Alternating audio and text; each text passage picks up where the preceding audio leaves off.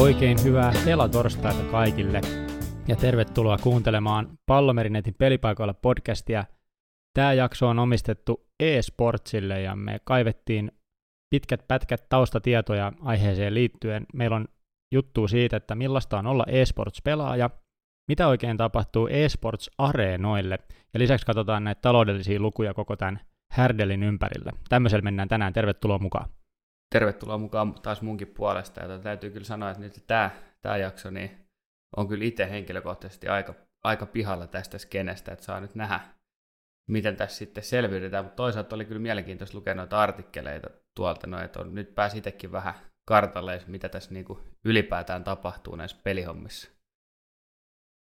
Kyllä, mulla vähän sama tausta, että vähän ymmärrän jotain, mutta en todellakaan mitenkään sillä tasolla, että voisin väittää olevani asiantuntija – mä pyysin yhdeltä mun ystävältä vähän asiantuntija-apua ja kysyin siltä, että mistä hei kannattaisi niin kuin puhua, että onko nyt jotain semmoista hot topickia tai muuta, missä mennään, niin hän kysyi ekana multa, että mistä lajeista te meinasitte puhua.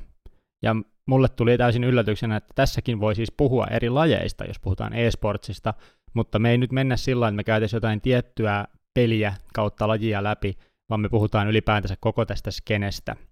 Ja aloitetaan oikeastaan tästä niin kuin pelaajien urasta tai siitä pelaajana olemisesta. Tässä oli Washington Postissa tosi hyvä artikkeli siihen liittyen, missä on oikeastaan otsikkona just tämä, että uh, it's not as awesome as people imagine. Eli tota, eSports-pelaaja on niin kuin se dream job tai unelmatyö, niin se ei ole läheskään niin hauskaa sitten kuin mitä, mitä ehkä tällä hetkellä tämmöinen public niin kuin ylipäätään luulee sen olevan. Joo, ja tämähän on semmoinen niin sanotusti ala, mihin on helppo helppo tota, ikään kuin ryhtyä haaveilemaan ammattilaisurasta tai muuta. Kyllä sitä itsekin muistaa, kun nuorempana tuli pelailtua tai tietsikkapelejä tai muuta, niin kyllä siellä sitten aina kävi mielessä, että tämähän olisi kivaa tehdä koko loppuelämänsä, vaan pelailla ja siitä saa sitten rahaa sen ja sen verran, mutta eihän se ihan näin sitten taida kuitenkaan olla. No ei ole joo, ja tässä on haastateltu tämmöistä Lukas Larsen ja League of Legends pelaaja jolla on niin kuin pelin, pelin nimenä tai tämmöisenä nikkinä Santorin. Osa saattaa tunnistaa tosta sen, jos seuraavat skeneä, mutta tämä Lukasin pääviesti oikeastaan tässä haastattelussa oli se, että äh, nuorena hän niin ajatteli, että jee, jee, unelmaduunia, helppoa ja kivaa ja hauskaa, mutta nyt se on sanonut, että tämä ei ole enää hauskaa, että tämä käy ihan pelkästä työstä, ja se kuvaa tätä työtä edelleen niin kuin itselleen kyllä unelmatyöksi, mutta nämä luvut on tosi karuja tämän taustalla, äh, että hänellä on tämmöinen viikkorytmi noin suurin piirtein, että 14 tuntia pelataan joka päivä, ja hän näkee omia ystäviään kerran vuodessa 5-8 tuntia. Toi on kyllä aika hurja lukema, kun mietit, että 14 tuntia tuijotat ruutuun tässä päivässä, että tota, kyllä miettii, että jos itse pitäisi nyt alkaa vääntää pleikkaria jos 14 tuntia vuorokauteen, niin saattaisi olla aika tiukkaa jopa. No joo, kieltämättä, että niinku, mä en tiedä, mitä tämä tekee sun terveydelle, että sä katot näin paljon just nimenomaan sitä ruutua ja, ja tällaisia. Varmaan joskus tulevaisuudessa aletaan puhumaan niin kuin e-sports-oireista, kun nämä on näin paljon näiden ruutujen ääressä. Kuulostaa tosi huolestuttavalta, mutta tota, joka tapauksessa niin se Lukas niin itse kokee, että tämä on silti hienoa, että hän on itse siitä niin kuin ylpeä, että tämä on hyvä laji tai niin kuin ala olla mukana ja, ja pitää itse sitä siistinä, kun, kun taas ihmiset pitää häntä maailman top-pelaajana, että se on hänelle kova juttu. Mutta sitten näitä varjopuolia tai tämmöisiä esports-tähteyden ongelmia, niin täällä on aika paljon yhtäläisyyksiä minkä tahansa tämmöisen tähteyden kanssa, mutta myös semmoisia ominaispiirteitä on olemassa. Mutta aloitetaan vaikka siitä, että ää, sulla on jumaloivia faneja, toki hieno juttu varmasti, mutta semmoinen oma turvallisuus kärsii sit siinä, että muun muassa ne ulkona liikkuminen voi olla haastavaa. Niin joo, toi kai vähän justiin sama putarilla tai ihan kellä tahansa. Et just niin kuin mainitsit tuossa, että on vähän samankaltaisia niin sanottuja oireita, niin niinhän se taitaa olla, mutta onkohan tässä peliskenessä sitten niin kuin jotenkin vaarallisempaa tai onko ne niin, kuin niin megasuosittuja, että se niin kuin lähtee lapasesta toi koko homma? Kyllä se taitaa vähän lähteä, tuolla tulee myöhemmin muutama aika hurjakin juttu siihen liittyen, niin käydään ne silloin läpitte.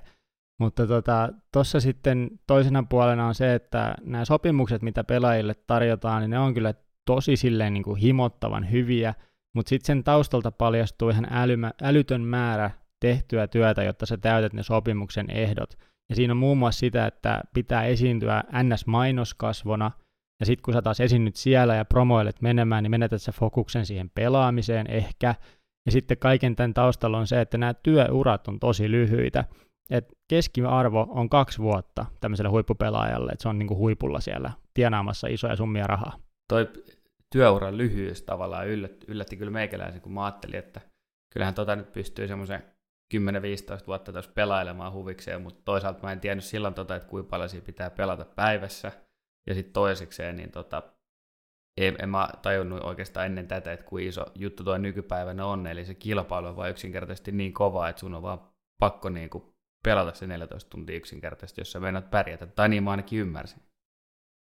Joo, se on just näin, että täytyy pelata vaan ihan sikana, jos meinaa muille pärjätä.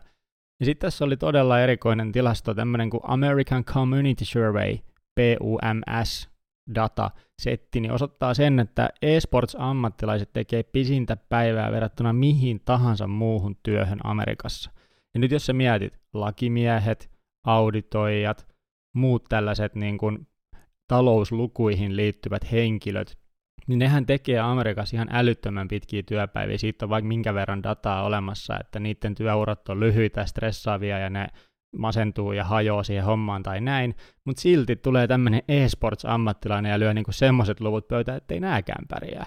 Niin pistää kyllä niinku perspektiiviin tänne, että minkä verran ne joutuu tuota tekemään. Ja nämä on semmoisia lukuja, mitkä olisi varmaan hyvä näyttää niinku joillekin tämmöisille megafaneille tai jollekin nuorille pelaajan alueelle, ketä on haaveilemasta. Ja toki mä ymmärrän, miksi sitä ei välttämättä näytetä, mutta ehkä joku semmoinen joku semmoinen niin pieni infopaketti niin sanotusti tulisi ainakin meikäläisen mielestä ihan tarpeeseen. No kyllä tähän, toivottavasti tämä meidän, meidän puhuminen tästä aiheesta antaisi jonkun verran valoa tälle asialle, mutta tosiaan olisi erittäin hyvä, että näitä näytettäisiin vähän ehkä laajemmallekin yleisölle. Sitten tässä on tällainen, että kun sä oot tämmöisessä sopimuksessa, eli sä oot jonkun joukkueen tai organisaation pelaaja, pelaat sitä sun omaa peliä, mitä ikinä se onkaan, niin tota, sun täytyy niissä sopimuksissa täyttää tiettyjä ehtoja, ja semmoinen yksi tärkeä ehto on se, että sun pitää olla aina median saatavilla, tai yleensä siellä on tällainen klausuuli, eli voi tulla haastatteluja, esiintymisiä ja kaikkea muuta. Ja sitten toinen, mikä siellä yleensä on määritetty, niin sun pitää striimata sitä, kun sä itse pelaat. Team Liquidistä saatiin tietoa, että noin 30 tuntia kuukaudessa pitää striimata. Että on sekin yli vuorokausi pelkästään sit siitä, toki se ehkä menee siitä treenaamisesta, mutta siinä se joudut olemaan sitten niiden fanien kanssa, koska nehän sitten kommentoi sulle ja juttelee sulle ja näin poispäin. Ja sitten yleensä, niin jos sä mietit tätä rytmiä, että sulla on mediahommat, sulla on nämä striimaushommat, niin sitten se keskiarvo sille treenaamiselle 12 tuntia päivässä on aika normaali, että se aiemmin mainittu Larseeni veti 14 tuntista, mutta tos näkee sen, että minkä verran pitää harjoitella, että ylipäätänsä pärjää. On kyllä hurjaa hommaa nyt, kun sitä tässä on alkanut miettimään, tai niin kuin mä aiemminkin sanoin, niin ei ollut kyllä minkäänlaista käsitystä, että itsellä on toi pelihommat ollut silleen, että se on hauskaa kavereiden kanssa puuhastelua, ja se on just se vastakohta, mikä tähän tavallaan nyt on nostettu sitten esille. No just näin, että tämä oli hyvä tämä Larsenin pelikaveri, joka kommentoi tätä ja näin, että yleisesti luullaan, että me pidetään vähän hauskaa, mutta todellisuudessa ei ole yhtään sitä. Että tämä on, niin kuin, tämä on todella päinvastainen tilanne todellisuudessa kuin mitä semmoinen yleinen käsitys on. Mutta okei, ne tekee paljon hommia, niin saako ne sitten palkkaa siitä hyvin, niin kyllä sinänsä saavat. Tulotaso pääosin on hyvä. Siellä puhutaan, niin kuin, että palkat liikkuu sadan tonnin vuosiansioiden tuntumassa, monesti sen yli. Ja sitten tähän päälle sä saat kaikki ne palkintopoteista saadut voittorahat. Ja näähän on ihan älyttömiä nämä palkintopotit, kymmeniä miljoonia, jopa sata miljoonaa on Fortniteissa niin kuin palkintopottina. Niin mä en tiedä sitä suhdelukua, että millä ne jakautuu niille pelaajille, paljon se organisaatio ottaa, mutta kyllä mä uskoisin, että jos siellä niin 10 miljoonaa napsahtaa joukkueelle, jossa on vaikka kuusi pelaajaa, niin kyllä se jonkun verran siitä myös itselle saat. Joo, kyllähän ne isot rahat liikkuu, sen on itsekin huomannut, mutta tota, kyllä sen raha eteen tietysti tarvii tehdä paljon töitäkin, mitä tuossa nyt aiemminkin käytiin läpi, ja sitten kun miettii, kun tämä koko ajan nousee, tämä tavallaan e-sports-urheilu ja nostaa koko ajan päätään tuolta ylös vieläkin enemmän, niin kyllä noin niin kuin varmaan palkintorahat tulee tulevaisuudessa ehkä vielä nousemaan, mutta sitten taas toisaalta niin sun on varmasti tulevaisuudessa vieläkin vaikeampi päästä tuonne ihan huipuille, mitä nyt, tai niin mä heittäisin. Niin voisi kuvitella, että tämä kuitenkin imee koko ajan enemmän huomiota myös sieltä pelaajien suunnalta. Et jos fanimäärät kasvaa, niin silloin todennäköisesti pelaajamäärätkin kasvaa, ja se tulee aina vaan vaikeammaksi se menestyminen. Mutta tota, tämä on ehkä se ikävin puoli tässä mun mielestä, on nämä sekopäiset fanit. Ää, siinä on semmoinen niin kuin osa sitä työtä, että sä oot ihan suorassa kontaktissa, siis livenä näet niitä faneja tämmöisissä miiteissä, joita otteluiden jälkeen sitten pidetään. Ja no pääosin ne menee aika nätisti ja siellä nyt annetaan vähän nimmaria, otetaan selfieä ja jne, mutta tämä on niinku todella raju, mitä siellä on myös tapahtunut. Et 2018 vuonna kaksi tämmöistä League of Legends-pelaajaa sai kokea kovia, kun joku fan, fani meni nipistämään ja vääntämään näiden pelaajien nännejä siinä miitissä. Tämä on niinku ihan sairasta mun mielestä. No joo, ei kyllä, ei tulisi e- ekana itsellä mieleen, kun menee katsoa jotain lehdistötilaisuutta, futispeliset menisi sinne härväämään, mutta tota, ehkä nämä pelaajat tai tietyt faniryhmät on ehkä jotenkin vähän erityisiä, jos näin voi sanoa. Ja kyllä mäkin uskon, että tänne nyt sattuu eksymään sitä niin kuin yhteiskunnan ei niin hyvää osasta jengiä sit näiden asioiden puolelta. että jos siellä on vähän päässä viiraa, niin saattaa tulla milloin missäkin tilanteessa vastaavaa toimintaa, niin nyt on sattunut hakeutumaan ehkä sitten näihin. Toinen negatiivinen, mun mielestä myös niin todella vakava juttu on, että tappouhkauksia tulee lainausmerkeissä päivittäin. Ää, tiet, tietyt niin kuin, tahot on kommentoineet, että joo joo, että joka päivä ne uhkaa, että ne tappaa, mutta sitten toiset on sanonut, että niitä tulee vähän harvemmin, mutta mun mielestä niitä ei pitäisi tulla yhden yhtä. No joo, toihan tietysti vakava asia, että, että jos näin on, ja sitten just, just viittaan tuohon aiempiinkin kommenttiin, sanotaan, että tämä niinku, tämä skene mahdollistaa sen, että siellä on, voi olla niin kuin, tietynlaista porukkaa liikenteessä, mikä on sinänsä vähän harmi, että se vähän haittaa varmaan tätä lajiakin. Siitä on monella varmaan moni varmaan yhdistää itse asiassa kaikki tämmöiset häiriötekijät just tähän lajiin. Joo, ja sitten tota, semmoinen erikoisuus tässä on, että nämä niin kuin, fanit jollain tavalla pitää näitä pelaajia kavereinaan. Ja tämmöistä ilmiötä ei ole muissa niin kuin, urheilulajeissa. Et ei kukaan pidä Marko Anttilaa niin kuin sun kaverina nyt, tai jotain niin kuin Mou Salahia sun kaverina, vaan, vaan tota, ne on semmoisia niin kuin, ne on staroja, ja sä niinku arvostat niitä, ja et niinku, en mä ikinä itse voisi kuvitellakaan, että ne olisi niinku mun jotain frendejä. Mutta tässä peliskenessä tapahtuu jotenkin silleen tosi kummallisesti, että nämä fanit kokee semmoista läheisyyden tunnetta näihin pelaajiin, ne, on niinku, ne luulee siellä omassa päässään, että ne on niiden ystäviä. Ja sitten toinen mie- mielenkiintoinen puoli on se, että varsinkin kun totta kai suurin osa nyt on miehiä siellä peliskenessä, niin nämä naiset on niinku ihan avoimesti pyydellyt niitä treffeille. Ja välillä tulee jopa ihan ikävällä tavalla uskomatonta romantiikkaa sit siinä, siinä puolessa, että millä tavalla pyydetään treffeille. Niin hieman on niin kuin, menee jo rajojen yli aika reippaastikin. No vaikuttaa siltä. Mulla tuli vähän vielä tuohon mieleen, että mikä tuosta tekee sen, että niitä NS käsitellään kavereina tai muuta, niin olisikohan siinä se, että kun sä meet johonkin niin kuin pelaamaan johonkin vaikka yleiselle paikalle, en mä nyt tiedä pelaako nämä isot starat, ei varmaan pelaa missään yleisissä paikoissa, mutta anyway, niin ehkä se sitten, kun sä oot siinä samassa paikassa ja pelaat sitä vastaan tai samalla puolella, niin tuleeko siinä sitten semmoinen fiilis, että tämähän on ihan niinku kaveri. Niin, ja mä jäin miettimään just sitä, että voisiko se johtua just siitä, että periaatteessa te teette sitä samaa. Et en mä oo tuolla MM-jäillä skulaamassa lätkää, mutta mä voin kaivaa tuosta Fortnitein tai jonkun muun pelin ja alkaa duunaa sitä samaa. Niin me periaatteessa tehdään ihan samaa juttua ja sen takia me ollaan niinku samaa jengiä. Siinä voi olla joku tämmöinen yhtäläisyys.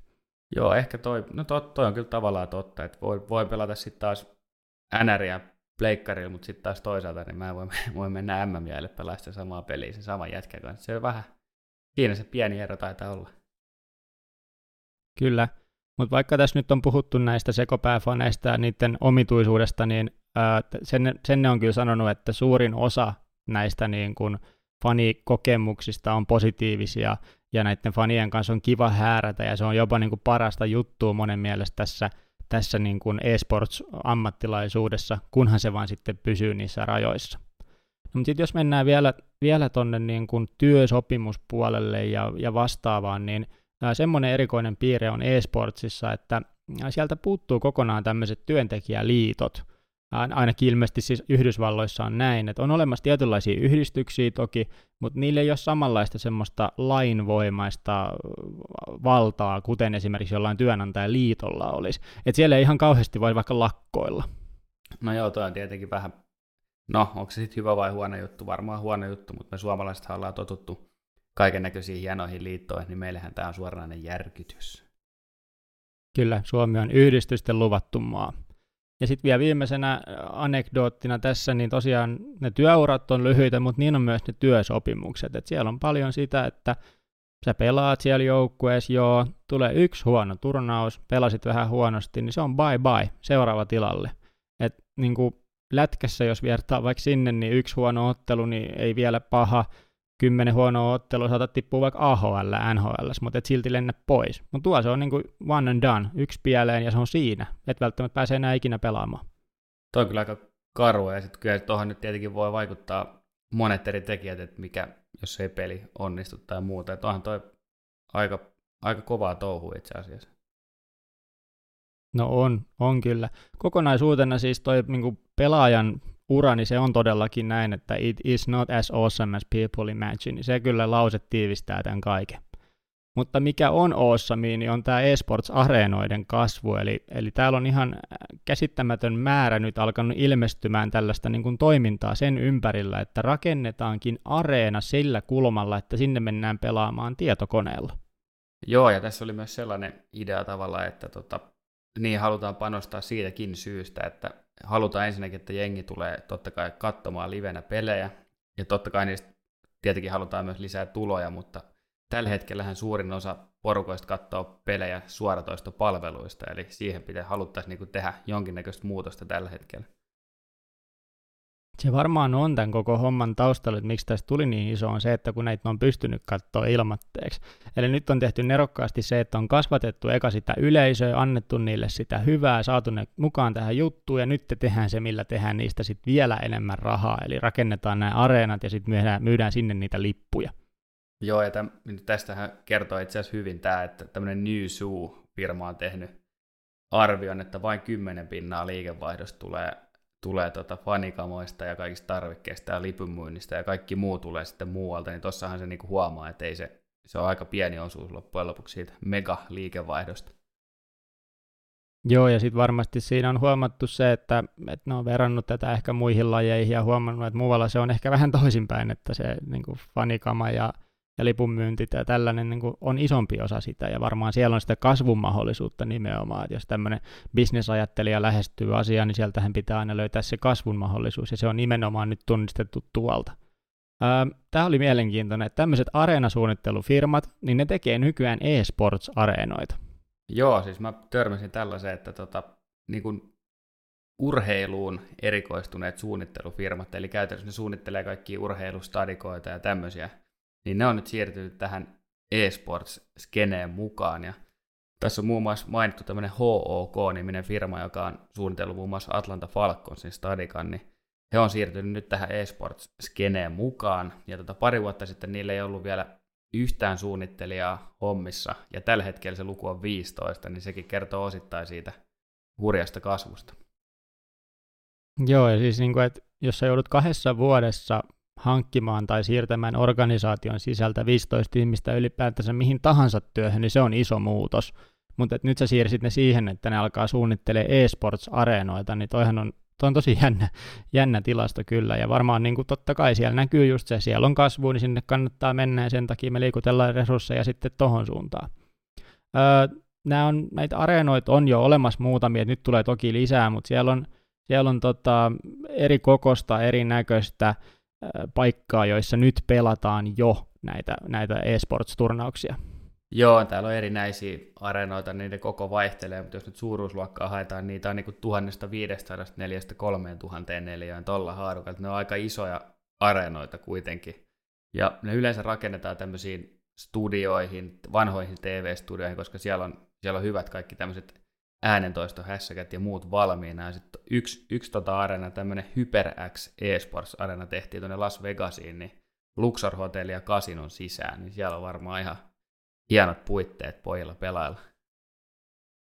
Joo, ja siis toi on ilmeisesti semmoinen, jossa on pelattu näitä League of Legendsin All-Star-tapahtumia, ja sitten ihmiset voi niinku ostaa pelipassia, jolla sitten voi mennä sinne areenalle itse pelaamaan, niin toi on varmaan semmoinen, että jos on oikein peliskeneessä niin itse mukana ja matkustaa Las Vegasiin, niin varmaan tulee käytyä.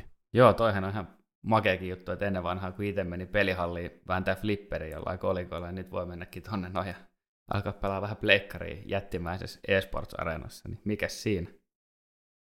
Joo, kunnon, kunnon pyhiinvaelluspaikka varmaan monille. Sitten on vielä tämmöinen Fusion Arena, tehdään Philadelphia, ja siitä on tehdä, niin kuin, tarkoitus tehdä USAn ensimmäinen täysin e-sportsiin suunnattu areena, niin tämä on myös mielenkiintoinen projekti. Joo, tämä on tosiaan suunnitteilla, ja se olisi tarkoitus saada valmiiksi 2021 mennessä, eli silloin olisi avajaiset, ja tota, mä nyt jostain löysin tuommoisen luvun, että se olisi noin 50 miljoonan dollarin hanke, mutta mä veikkaan, että se on paljon isompi kuin toi, mutta mennään nyt tuolla, kun toi toista löytyy. Ja sinne olisi tulossa kolme ja puoli tuhatta paikkaa sinne areenalle, että se on aika, aika jättimäisen kokoinen, ja se areenan koko, niin kuin kokonaisuudessaan se alue tulee olla yli 5500 neliöä. Joo, että jos sä vertaat niihin kahteen ensimmäiseen, mitä tässä oli 2804 Las Vegasissa ja Blizzard Arenassa 1404, niin tämähän pistää siihen niin kuin vielä tuplat, melkein triplat. Joo, ja tämä on suunniteltu niin, että se olisi tämän, tämmöisen jengin kuin Fusion, niin kotikenttä ikään kuin, ja tämä Fusion on tämmöinen niin kuin Overwatch-jengi, noin kaksi vuotta vanha, eli ne saa sitten ihan siistin kotistadikan tuosta niin sanotusti. Mutta mikä tässä on mielenkiintoista, niin se tehdään niin kuin tuohon Philadelphian urheilupyhätön läheisyyteen tai jopa siihen niin kuin ihan sisälle. Mä ihan tarkalleen tiedä, mihin se sinne tulee, mutta joka tapauksessa ihan siihen viereen, missä muun muassa Flyers ja sitten 69ers pelaa tota, pelinsä.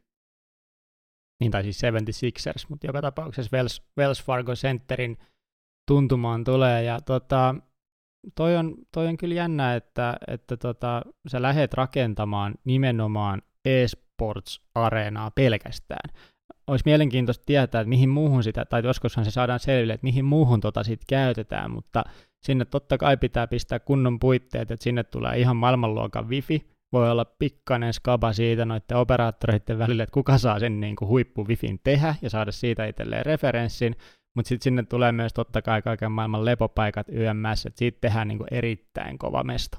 Joo, tästä tulee niin kuin viimeisen päälle malli esimerkki eSports Areenasta, tai niin mä ainakin ymmärsin, mutta tota, sitten tässä on vielä mainittu semmoinen kommentti, että miksi se tehdään niin kuin tähän urheilupyhätön yhteyteen on se, että tota, haluttaisiin saada ihmiset ymmärtämään, että se ei ole enää mitään niin kuin lastenleikkiä, tämä, että tämä on niin oikeasti kova, kova ala ja kovaa touhua, vähän niin kuin sama mitä me tuossa käytiin aiemmin läpi, mutta tässä on myös tämmöinen idea taustalla.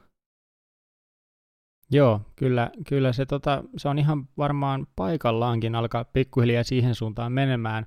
Meillä oli tässä vikana settinä vielä tarkoitus puhua siitä, että miten tästä voi niin kuin, tulla toimialana jopa miljardin kokoinen tänä vuonna 2019. Tässä on Anni Pay tehnyt, tehnyt hommia CNBClle ja on siis tämä NBCn omistama yhtiö, joka keskittyy tämmöisiin talousuutisiin, mutta nyt saatiin sieltä hyvin ryöstettyä tänne urheilupodcastiin me vähän dataa, koska tässä on mielenkiintoisia ää, dollarimääräisiä arvioita siitä, että minkä verran raha liikkuu skenessä. Otetaan nyt ekaksi tämä, että on olemassa tämmöinen urheiluorganisaatio eSports-maailmassa kuin Cloud9, Jenkeistä löytyy, ja Forbes on arvottanut ne 330 miljoonan dollarin arvoiseksi. Ää, vertailukohtana muun muassa Juventus, se olisi niin kuin 1500 miljoonaa, Real Madrid ja Manu menee kolmeen miljoonaan, kolme miljardiin ja Dallas Cowboys sitten yksinäisenä siellä 4,8 miljardissa. Et vielä ollaan niin kuin sieltä peesissä, mutta jos sun urheilu e-sports-organisaatio pääsee niin tommosiin lukuihin kiinni, niin kyllähän tässä puhutaan jo ihan todella merkittävästä skenestä. Joo, ja kuitenkin täytyy muistaa, että tämähän on kasvava ala, jos näin voi sanoa niin tota, kyllähän tuo luku tuosta varmaan sitten vielä nousee ihan järjettömän isoksi. Tässä vaiheessa täytyy muuten vielä semmoinen huomio tehdä, että me ollaan nyt keskitytty vähän niin kuin tämmöiseen jenkkien suunnalta tulleeseen dataan noissa areenoissa ja muutenkin ylipäätään, että kyllähän niin kuin varmaan Kiinassa ja Koreassa ja tuolla väännetään ihan järkyttäviä summia tässä pelissä muutenkin. Joo, ja se mun ystävä, joka tässä skenessä on mukana, niin sen eka lause oli mun mielestä sitten sen jälkeen, kun kysyi, että mistä lajeista me halutaan puhua, niin se käytti sanaa globaali ilmiö. Että tämä on niin kuin siitä erikoinen, että tämä tavoittaa vähän niin kuin maailmanlaajuisesti. Että jos sä mietit taas sitä Super Bowlin, niin sehän on vaan niin kuin Amerikan juttu. Sitten on kriketti, maailman toisiksi suurin laji jalkapallon jälkeen nice to know fact, voi heittää joskus jossain pöydässä sen esiin, mutta eihän sitä seurata Suomessa tai Euroopassa, vaan se on vaan siellä Intiassa. Kun siellä intialaisia on niin paljon, niin sen takia sitä, niin kuin se on maailman toisiksi seuratuin laji heti jalkapallon jälkeen. Mutta samanlaisella niin kuin globaalilla tavoitettavuudella mennään kuin esimerkiksi Fudiksessa. Joo, toi on kyllä hurja ajatus siinäkin mielessä, että se tosiaan, eikä sitä välttämättä tule itse asiassa itse mietitty, että kun sä katsot tuossa jotain peliä tai striimejä, niin sehän pystyy niin kuin käytännössä avaamaan ihan kuka tahansa, mistä päin maailmaa tahansa. Kyllä. Tähän on myös lähtenyt tämmöisiä kuuluisuuksia sijoittamaan tai omistamaan näitä firmoja tai näitä ää, urheiluseuroja, miksi nyt halukaan kutsua organisaatioiksi, niin tota, muun muassa koripallolegenda ja myös baseballia aikanaan harrastanut ja pelaillut Michael Jordan on lähtenyt tähän Team Liquidiin mukaan. Ne ei ole halunnut paljastaa, että millaisella summalla, mutta ne teki tämmöisen B-sarjan rahoituskierroksen, joka oli sitten 26 miljoonan dollarin arvoinen, niin siinä on Michael Jordanin rahaa tuossa potissa mukana. Ja sitten myös New England Patriotsin omistaja Robert Kraft on painanut 20 miljoonan dollarin sijoituksen bostonilaiseen Overwatch-joukkueeseen. Okei, tämä on mielenkiintoista, nämä niin kuin entiset huippuurheilijat on tässä mukana. Mulla tuli tuosta Jordanista muuten mieleen, totta kai NBA, ja sitä kautta mä vaan satuin lukemaan tässä ohessa jonkun artikkelin, missä oli pidetty joku tämmöinen NBA-drafti, mutta niin kuin e-sportsina. Ja sulla oli pidetty joku tämmöinen drafti-juttu siellä, sitten sieltä oli valittu joku sata pelaajaa, ja mä en nyt sitten tarkemmin lukenut, mihin ne siitä päätyi, mutta joka tapauksessa tästä vaan tuli näin ohi mennyt mieleen. Joo, esportsi näkyy laajalla kentällä, ja tämmöinen herra saattaa olla monelle tuttu kuin Mark Cuban, on ollut Leijonan luolassa ja Dallas Mavericksissa muun muassa mukana, niin hän on jo vuosien ajan painanut rahojaan kiinni tähän lajiin, eli Markki on ollut hereillä sitten jo aikaisemmin ennen kuin tästä tuli näinkin iso juttu. Mutta tota, sponsoreiden merkityksestä ylipäätänsä, eli tuossa oli nyt muutamia nimiä, jotka on mukana, mutta arvio äh, 2019 vuoden aikana tapahtuvasta rahaliikenteestä on 457 miljoonaa dollaria, ja sen arvio niin prosenttiosuudesta tämän koko skenen liikevaihdossa on jopa 60 prosenttia. Eli näillä sponsoreilla on niin kuin mielettömän kova merkitys siihen, että sitä rahaa on tuolla niin paljon. No joo, se tavallaan toi ei tullut yllätyksenä, että sponssit on tämän alan niin kuin se merkittävin tulon lähde. Toki myös muualla urheilussakin, mutta sitten mua vähän yllätti tämä, että tota, tähän on nyt lähtenyt viime vuosina tai viime aikoina mukaan myös sellaisia firmoja, mitkä ei suoranaisesti liity mitenkään niin kuin tietokoneisiin tai mihinkään muuhunkaan internet-hommiin. Joo, siellä on tota 2018 vuoden aikana oikeastaan tapahtunut merkittäviä juttuja tällä saralla. Tämä Team Liquid, joka on ollut tässä aikaisemminkin esillä, niin tämmöinen automerkki kuin Honda, saattaa olla aika tuttu, niin lähti tähän mukaan ja ovat niin kuin Team Liquidin sponsori. Ja sitten nämä telekom-komppanit, eli operaattorit, niin Suomessahan taas niin Telialla on nyt eSports-liiga pyörii tuolla. Ja sitten viimeisenä niin Overwatch-liigassa on sponsoreina tämmöiset tahot kuin Coca-Cola, Toyota ja T-Mobile. Eli siellä niin kuin aika mielenkiintoiset ja erikoiset toimialat on bonganneet, että hei, täällähän on hirveä yleisö, meidän kannattaa varmaan olla tässä mukana. No joo, ja nyt tässä on sitten helppo itse asiassa arvata, että mitkä tähän voisi seuraavaksi tulla mukaan. Eli sittenhän tullaan siihen, että tähän alkaa just noin virvoitusjuomat ja ruoka ja tämmöiset varmaan lähtee tähän sitten seuraavaksi mukaan, jos oikein ymmärsin. Joo, toi on toi Riot Games vastaavalla tavalla toimiva pumppu kuin esimerkiksi se Liquid tai Cloud9, niin siellä on eSports-yhteistyösopimuksista vastaava henkilö Nats Ateleha kommentoinut ja uskonut tämmöiseen, että seuraavaksi mukaan tulee pikaruokaravintolat, sitten tämmöinen niin male grooming oli englanninkielinen termi, mutta miesten hoitotuotteet voi sujuvasti suomentaa, niin niiden valmistajat tulee mukaan, ja sitten myös niin viesten vaatemerkit on myös semmoinen, jotka ei vielä ole mukana, mutta varmaan joskus nähdään. Ja mulla tuli tästä heti mieleen semmoinen, että olisihan se nyt ihan älyttömän hauskaa, jos tuolla olisi joku Team Burger King pelailemassa jossain niin Overwatch-turnauksessa ja voittamassa kymmeniä miljoonia. No joo, mä voisin olla kyllä Team Burger King, jos sieltä saisi noin hyvät eväät aina pelievääksi. Kyllä. Mutta sitten tota, tämä oli myös tämä, että sit jos me tehdään näitä sponssisopimuksia, niin siinä on sellainen oma, omanlaisensa twisti tai seikka, että niistä halutaan tehdä pitkäkestoisia. No miksi näin? Niin joukkueella organisaatioilla on tällä hetkellä hirveästi varaa valita, että kenen kanssa tehdään. No sittenhän kannattaa totta kai tehdä sen kanssa, joka suostuu antaa pisimmän aikaa varmaa rahaa sulle, jolloin se on sille joukkueelle ja organisaatiolle totta kai hirveän hyvä diili. Me tehdään nyt vaikka 10 vuoden sopimus, joka maksaa 100 miljoonaa vuodessa, niin that's it, elämä pelattu läpi. Mutta sitten tota, jos sä mietit taas sitä brändin niin kuin puolta siinä, niin jos sä nyt vielä, ehkä nyt vielä tietyt toimialat kerkee mukaan tähän, niin jos sä nyt pääset pitkällä dielillä kiinni johonkin joukkueeseen tai organisaatioon, joka on kestomenestyjä, niin kyllähän sä alat sementoitumaan semmoiseksi niin e-sports-sponsoriksi, ja sut tunnistetaan, niin kuin, että sä voit saada jopa sen, että e-sports yhdistyy suhun.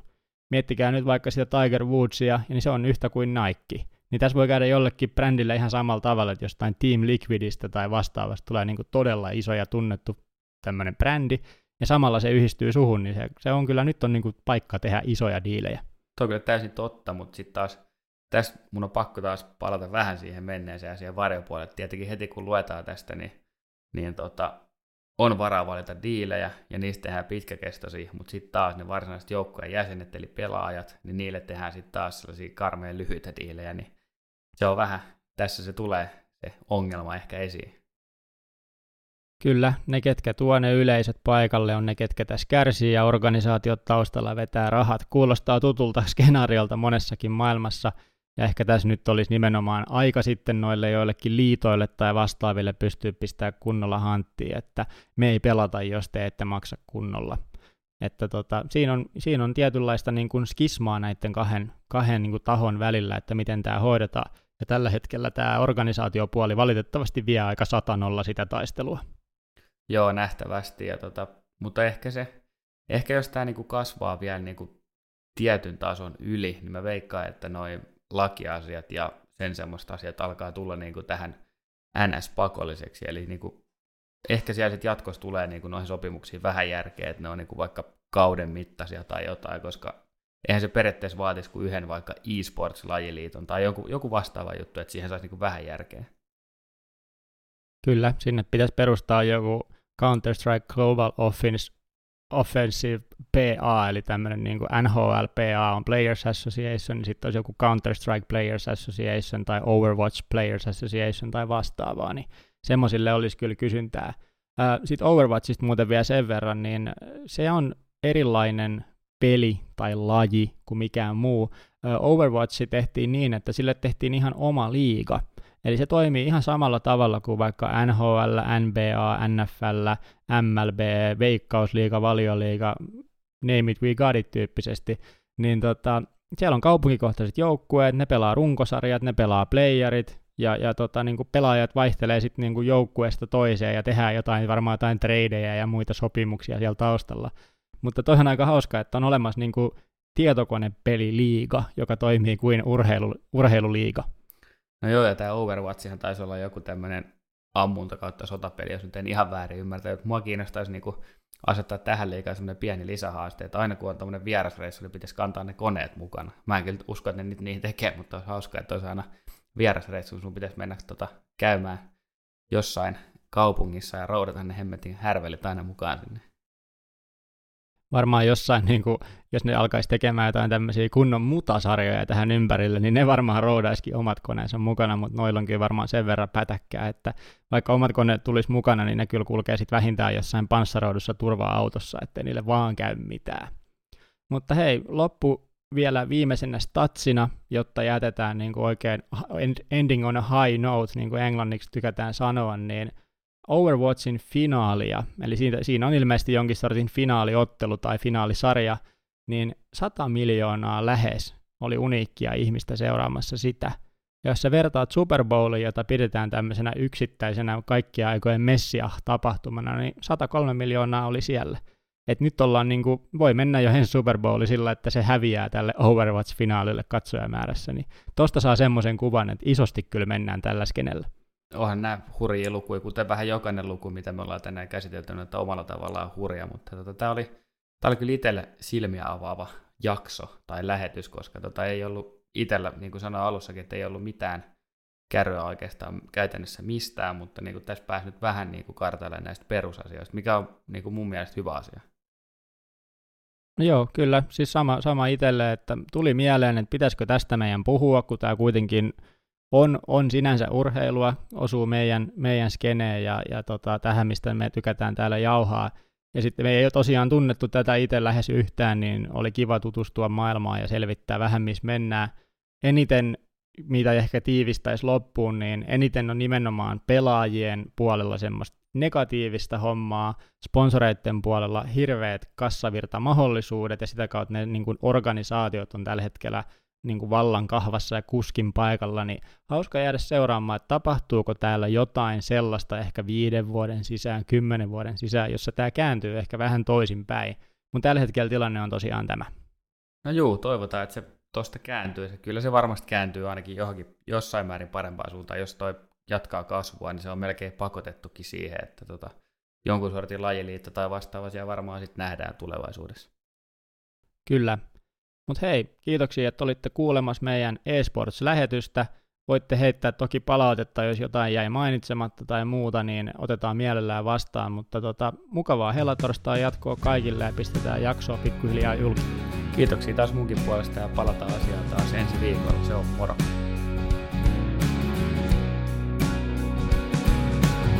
She sat me down and looked into my tired eyes And then she tried to tell me everything I was. Cause I tried and tried to tell her what I really was. I tried to tell her